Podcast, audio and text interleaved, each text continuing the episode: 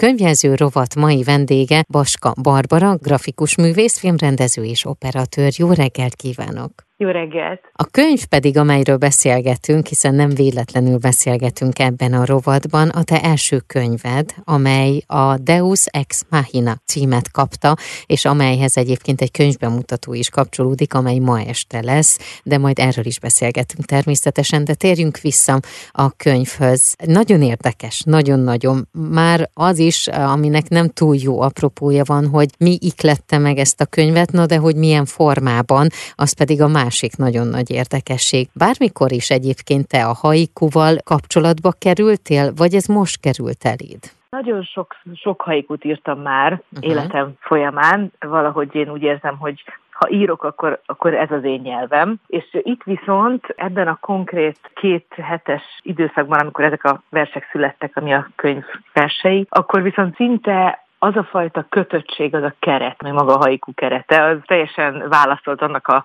kötöttségnek, ami nekem ott az ágyhoz kötöttség, vagy akár a non-invazív bélegeztetőgépekhez való kötöttség. Tehát valahogy ezek így párhuzamba hozhatóak, most így visszagondolva. Ez a kötöttség, ez azért jó, mert kereteket tud adni, vagy ez az a kötöttség, ami rossz kötöttség? Ez nekem eddig mindig inspiratív volt. A röviden fogalmazás és a szimbolikus fogalmazás és az ilyen egyszerűség és mélység egyszerre, amit a haiku jelent, az nekem még nagyon vonzó volt. Én szeretek tömören fogalmazni egyébként is az életemben, és, és azt gondolom, hogy bármikor, bármihez az ember nyúl, akár egy grafika, ott esetben egy logó, akár egy film, akkor egy rövid, sűrűn vágott jelenet, vagy, vagy rövid film.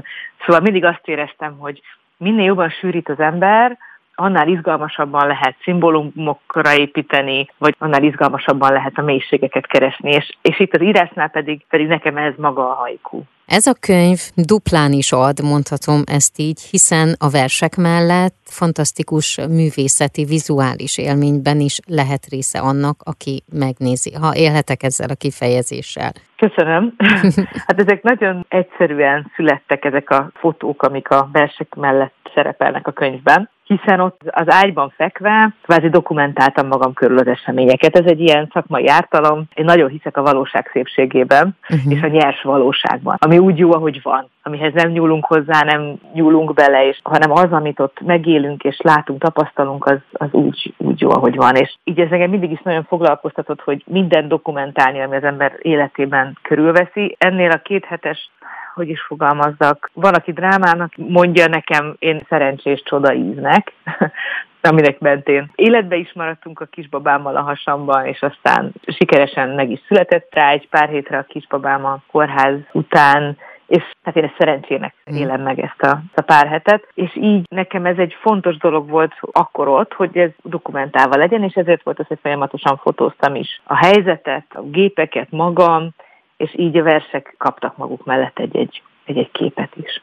Akkor a képek születtek meg először, és utána jöttek a versek, vagy azok közbe jöttek már?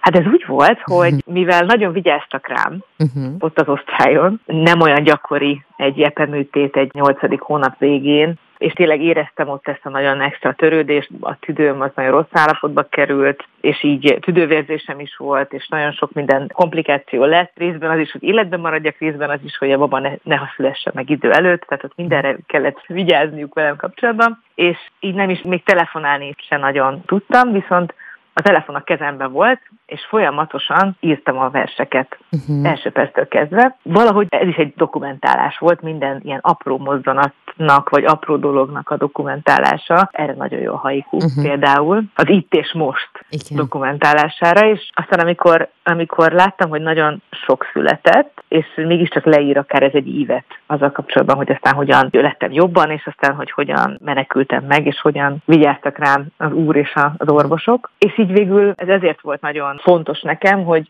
valahogy megnyilvánuljak. Nagyon sokan voltak körülöttem, és akkor csak épp, hogy tudtunk beszélgetni, akár az orvosokkal, akár az ápolókkal, meg, és én meg úgy éreztem, hogy van mit mondani. És uh-huh. így folyamatosan születtek a haikuk. A könyvjelző rovat mai vendége Baska Barbara, grafikus művész, filmrendező, operatőr. Első kötetéről, a Deus Ex Machináról beszélgetünk. Már is folytatjuk. Bakcsa Barbara 2022. decemberében megjelenő első kötete, a Deus Ex Machina, egy vizuális művész által megrajzolt pillanatnyi eszmélés, szavakkal, haikukkal kísért rendhagyó kórházi napló.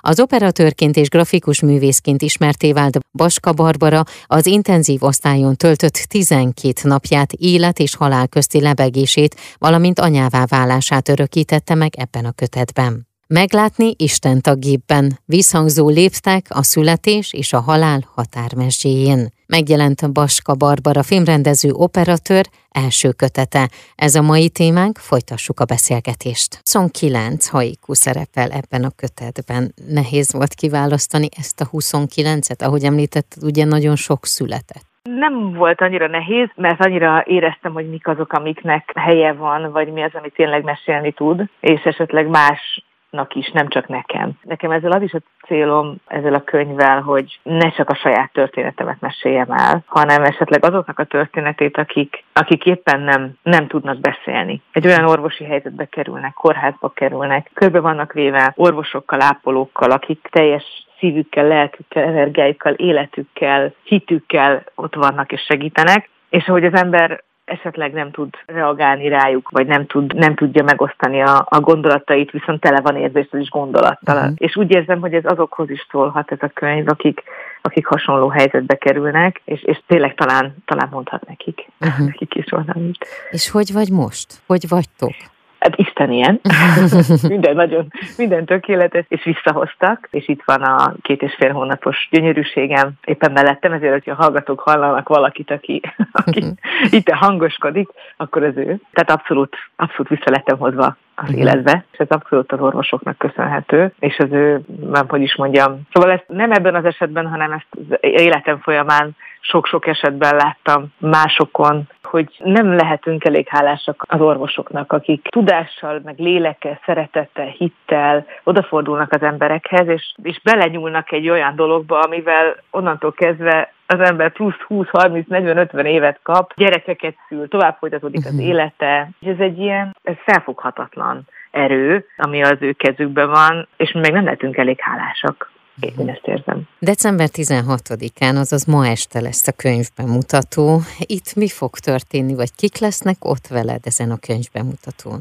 A Scruton VP-be, tehát a Verespáni utcai Scrutonban lesz. Juhász Anna-val beszélgetek én, és Mező Misi, aki egyébként úgy szintén részben részese volt az eseményeknek, és tudott arról, hogy én ott milyen helyzetben vagyok a kórházban, és videóüzenetekkel segített engem, ami azt jelenti, hogy például volt ott egy rajongója az ápolónőim között, és üzent nekik, hogy, hogy köszöni, hogy engem, engem megmentenek, és ő is zenélni fog, és vele is beszélgetünk, és elmesélhet ennek a könyvnek a történetét, ami nekem egy olyan kategória most, legalábbis az én, én fejemben, ami arról szól, hogy, hogy ez a hálakönyv kategóriája, ami gondolom, hogy amit az ember minimumot tud, azt az orvosok felé meg kell tegye. Volt több orvos is, aki, akinek megmutattam a verseimet, és nagyon tetszett nekik, akkor ott a kórházban, és így akkor kvázi bátorságot kaptam arra, hogy ezek kiállhatok. Tehát ők is hozzájárultak ehhez, nem csak ahhoz, hogy életben maradjak, hanem hogy, hogy ezt értékeljék, hogy ezek jók talán ezek a versek. Az a jó a versekben, hogy mindig picit más tudnak mondani nekünk, attól függően, hogy éppen milyen helyzetben vagyunk, vagy milyen állapotban.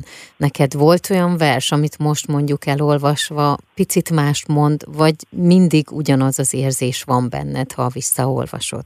A rétegzettségük a haikuknak még nagyon izgalmas, mert sokféleképpen lehet értelmezni, és, és ki éppen a saját hangulatához képest finoman, finom hangolja, hogy mit ért alatta. Van olyan vers több is a könyvben, amiben olyan szavak vannak, ami az orvosi slangből érkezik át a nyelvünkben, uh-huh. és ők máshogy értik. Hát van olyan vers, amit mi is egyféleképpen, így halandók, el tudunk uh-huh. olvasni, van, amit az orvosok másképp értenek. Tehát ebből a szempontból is ezeknek a kis verseknek van egy rétegzettsége, de én akkor, akkor ott a kórházban is, és most is úgy értelmezem, hogy ez egy sikertörténet volt, hogy meglettem mentve, és nem nem lett maradandó probléma, vagy esetleg egy drámai vég, és így ezek a versek számomra is ugyanazt jelentik, mint akkor egyfajta az orvosok terápiája mellett zajló önterápiát. Én nagyon szépen köszönöm, és kívánom, hogy rengeteg ember kezébe kerüljön ez a könyv, és hogy a jövőben sok-sok mindent tudjál még alkotni, amit legjobban szeretnél, és hogy egészségben legyetek nagyon sokáig. Nagyon köszönöm. A könyvjelző rovat mai vendége Baska Barbara, grafikus művész, filmrendező, operatőr volt.